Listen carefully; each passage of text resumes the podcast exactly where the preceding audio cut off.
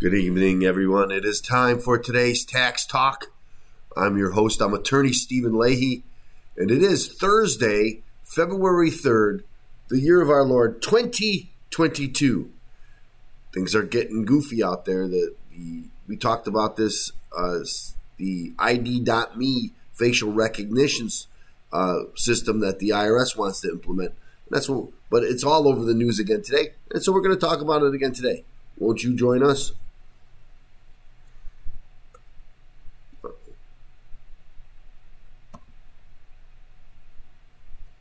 I thought it was going to be all over the news today. Oh well, we'll try something else. Let's try it again.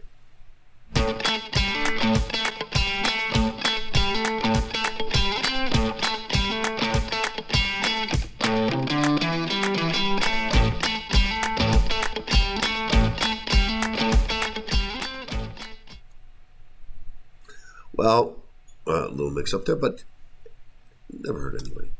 Um, today, again, the facial recognition all over the news. Uh, it wasn't. It was on my. I think I had one story this morning, but throughout the day, it it really grew. Um, something that one of the uh, owners or the CEO of that ID.me company said something over the weekend, and I thought it was also interesting about Illinois law. And so we're going to talk a little bit about that uh, and this story that's out there. Uh, again, there's a couple of different stories out there, but I'm going to look. We're going to start with. Um, we're going to start with this one.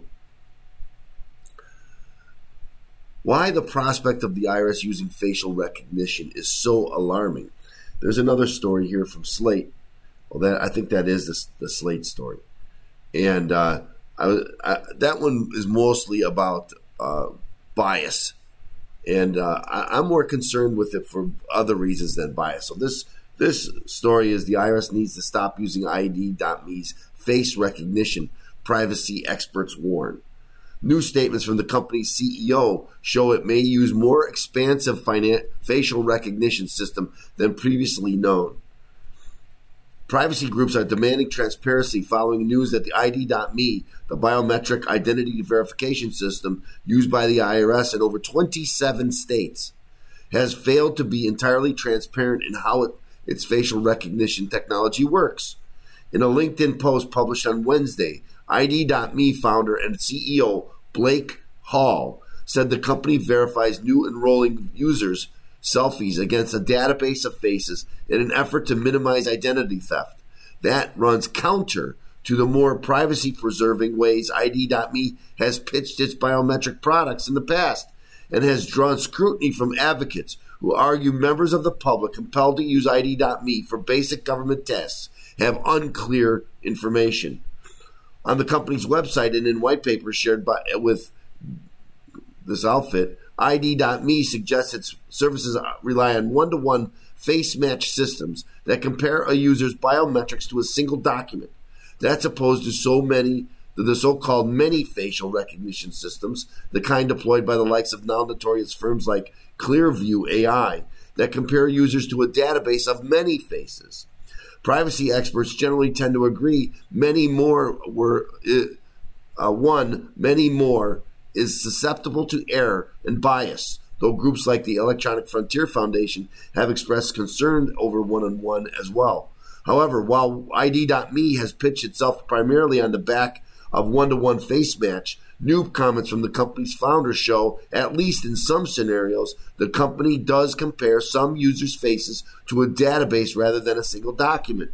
That potentially implicates millions of Americans who are being told by federal and state governments to sign up for the site to view their taxes online or file for unemployment benefits. Specifically, ID.me told uh, this publication it uses one to one many or one to many face recognition when users first enroll in the system to prevent identity theft, which is in addition to the one on one check it users uh, it, it's users to verify someone's identity. In other words, ID.me uses one to make sure you are you, and one to many to make sure you're not someone else. Sounds like a lot of fast talk to me. The revelation of ID.me's use of one to many face recognition drew immediate criti- criticisms from a wide range of privacy groups. One of those digital rights for nonprofit Fight for the Future released a statement accusing the company of lying about the scope of its facial recognition surveillance. In an emailed statement, Fight for the Future campaign director said the re- revelation should make government agencies reconsider their partnerships with ID.me. Now, I was on this last week, two weeks ago, when we were talking about it. It's not really about all this bias, and they said, well, you know, the you know the Asian and black faces it doesn't recognize as well, and it's it's it's just by you know that's that's interesting, but that's not the uh, the argument. The argument is it's against your privacy rights. That's the argument. I don't care what color you are. It's against it's it's against your privacy rights. And to have the government require you to use these things on, for third party companies is just ridiculous in my mind. Uh, the IRS needs to immediately halt its plan to use facial recognition verification. Um, and all government agencies should end their contracts with ID.me, who also think that the Congress uh, we also think that Congress should investigate how this company was able to win these government contracts and what other lies it might be promoting. They weren't alone. In an interview with this uh, this publication, ACLU senior policy analyst Jay Stanley expressed deep concern over what he described as a lack of transparency from ID.me, particularly given its close relationship with government services. The fact that they, ID.me, weren't transparent about this is just another sign we're making up important policies for how Americans relate to their government by letting private companies make things up as they go along in, in secret. If this company was a government agency, they would be subject to FOIA and Privacy Act and other checks and balances that have been de- developed over many decades to forestall the kinds of problems that, that can emerge. This is what's going on, you know, with the government uh, util- using these third party companies like Twitter, like Facebook, to do their dirty work. So when they want when they want to censor someone, they can't censor someone. The the government, ha, but Twitter can, but Facebook can, and, and uh, so Google can, uh, GoFundMe can. So they use these third parties to implement government policies same thing that's going on here with ID.me. They're using things that the government could not do. They're letting a third party do for the government. And that's that's a big that's a big big problem in my mind. Big problem. Okay, let's get back where we go. This drastically well, Meanwhile, in an email, the Surveillance Technology Oversight Project which has raised previous concern over ID.me relationship with the IRS, echoed Stanley's uh, concerns over transparency and warned the news of ID.me using one to many facial recognition means the system could be more susceptible to bias than previously known. And they're going to keep going on about this bias, but it's not the bias. This, I mean, if it's the bias just means they can't identify, it's not very accurate and it doesn't really matter if it's accurate or not. I mean, it, it, actually, it does. But actually, the more accurate it is, the less, the more pervasive it is. The more private, the more it violates our privacy. The better it is. This drastic, this drastic, dramatically expands the risk of facial and gender bias on the platform. More fundamentally, we have to ask why Americans should trust this company with our data if they are not honest about how our data is used. The IRS shouldn't be giving any company this much power to decide how our biometric data is stored. In follow up statements, ID.me reiterated that it checks new enrolling users against its own database of selfies to check for profile attackers and members of organized crime who are stealing multiple identities. The, the company says less than 1.1% of all users are flagged as potentially identity thefts, thieves. If a user is flagged by a facial recognition system, they aren't blocked outright, but are instead redirected to a video chat verification with one of the company's team members. Without the, this control in place to detect repeat attackers, criminals would victimize thousands of innocent people per day. Given the threat environment, the alternative is to either accept massive amounts of fraud or to simply make the, take the programs offline altogether.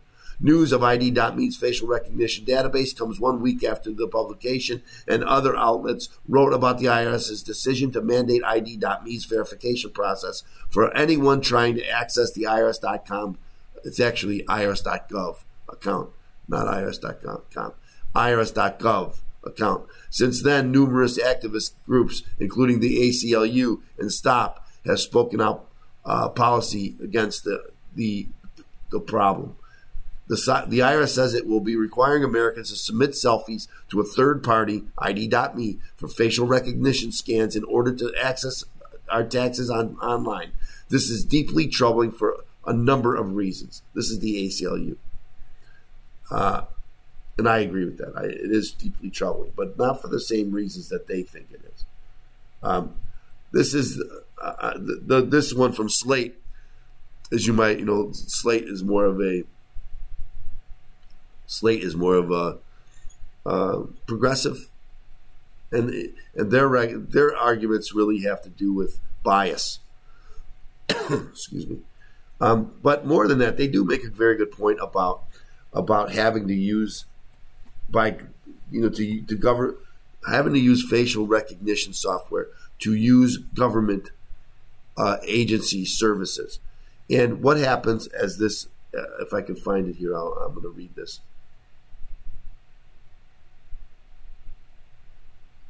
They talk about the uh, what happens when someone gets injured. What if you get what as you get older, you're you're you change as uh, the physical. Here it is. Here it is. There are many other conditions that can also cause inaccuracy. Physical changes caused by illness or an accident, hair loss due to chemotherapy, color change due to aging, gender conversions, and others. How any company, including ID.me, handles such situa- situations is not unclear. And this is one issue that has raised concerns. Imagine having a, diff- a disfiguring accident and not being able to log into your medical insurance company's website because of the damage to your face. That's a legitimate concern. Uh, I, I think so. I think that's a legitimate concern. But what what what people don't realize, I'm sorry, I have a cold. what people don't realize is in Illinois, Illinois has the, probably the mo- the most restrictive biometric laws in the country. I believe it is the most expensive, uh, expansive or restrictive, I should say. Uh, and so let's, there's a good story about it here. And so we're going to read that story next. Okay.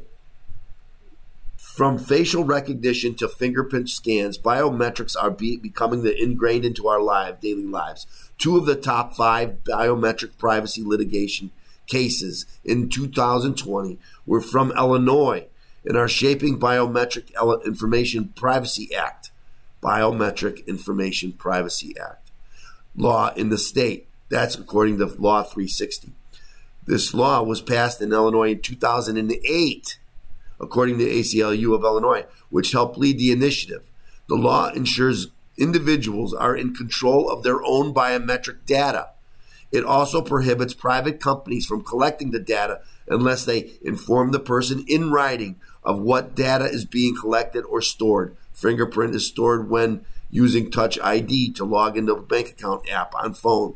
Inf- inform the person in writing of the specific purpose and length of time the for which the data will be collected, stored, and used. Fingerprint is stored for ease of logging into app and only for a duration of six months. Obtain the person's written consent. User signs their name before sharing their fingerprint. Besides facial recognition and fingerprint scans, biometric data includes things like retina or iris scans, fingerprints, voice prints, hand scans, DNA, and other unique biological information, according to ACLU in, of Illinois. Law 360 recently reported on the five most important biometric privacy litigation cases in 2020, and three of them were won by Shook, Hardy, and Bacon. Uh, two of these cases were argued in the Seventh Circuit appeals and are shaping this the biometric law case law in Illinois. In each case, our biometric laws, appellate strategy, and how we have implemented it has significantly impacted the litigation, providing one of the few clear paths to victory for the biometric uh, defendants, said Shook partner and director of Shook's biochemistry privacy defense team, Melissa Siebert. The firm has represented more than 130 companies in biometric privacy class action lawsuits. That is more than any other U.S. firm, according to court records. Um, so, Illinois is at the forefront of this. How will that mesh with the IRS using a third party. It's not the IRS gathering the information. So all they have to do is IRS has to say, well, here, sign here. And in there somewhere, they'll tell you, here, we're going to gather this, we're going to do this. And, and, and then it's, well, well, I don't want to do that. Well, then you're not getting that information. Well, IRS, you only answer one in nine phone calls. How else am I going to get that information? Stand in line. That's what, you know, give us the information or stand in line. Right. And that's just the way the government works these days, right? Do what we tell you or get nothing. And that's your that's your choice. Well, I don't want to give you my biometric information. Well, tough luck then you don't get online. You can't do right now it's just about getting information. But they're is it down the road that they're going to require you to, to do this in order to file your tax return? Now, you have tax preparers. How are tax preparers going to give that information? How can they verify that it's you? Do they get that information too? Do they use this ID.me to verify it's you before they file your tax return electronically? These are all questions that have to be answered. Uh, I, I think it's. I think we're jumping in with both feet without really thinking it through. Uh, and just because something is a good idea or sounds like a good idea, uh, there are stories now, um, three of four or, or, seven of ten, or some some very big number of of Illinois uh, constituents believe that it's a good idea, facial recognition. And again, it sounds like a good idea, but I think the implications are vast, and we really have to stop and think about this and who's going to get that information and what's the potential harm that it can cause? Because it will cause harm. And that's just a fact. And so we have to before we go in and just you know do these things willy-nilly that we have to you know hold people hold people accountable. If they're not telling us the truth at the beginning how are they going to tell us the truth at the end while they're using our information? I don't think they will. So anyway that's my that's where we are. And again this is a big story now uh, it's it's going to get bigger. You're going to hear more and more about it. If you have questions about, call me. I'm always happy to talk talk to you about it. Um, we, this is uh, we'll probably be doing some follow up stories on this uh, as we do with some other stories um, with the IRS. So if you're facing the IRS problems, remember what's the first thing you do when you face an IRS problem? Right? You don't know where to go. You don't know what to do. The first thing you do is you get a copy of my book deal with your IRS problem today. That's the first thing you do. And, and you go to freeirsbook.com to do it. Go to freeirsbook.com, get a copy of my book, Deal with Your IRS Problems Today, and uh, you'll know what to do first. And a lot of times you don't need an attorney, you don't need someone to help you. And the book will help you, at least give you an outline of what needs to be done to solve a problem, an IRS problem. So uh, go to freeirsbook.com, freeirsbook.com. Also, remember, like and share, like and subscribe. We need you to subscribe. We need your help. So I'm going to ask you to, to subscribe, like this page, get others to like it and subscribe. And because uh, we want to get this information out there. Who else is talking about this every day? I don't know if there's anybody else talking about tax stuff every day as I am. So uh, thank you so much for your for uh, your attention here today.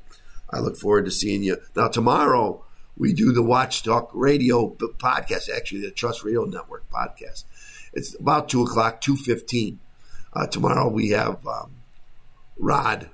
I forget Rod's last name, Dobinsky, and uh, Rod is our guest tomorrow. He's an attorney, and we're going to talk about attorney stuff. So join us uh, two fifteen uh, on uh, on these on all of these venues, Facebook and YouTube and WatchTalkRadio.com and uh, all of them.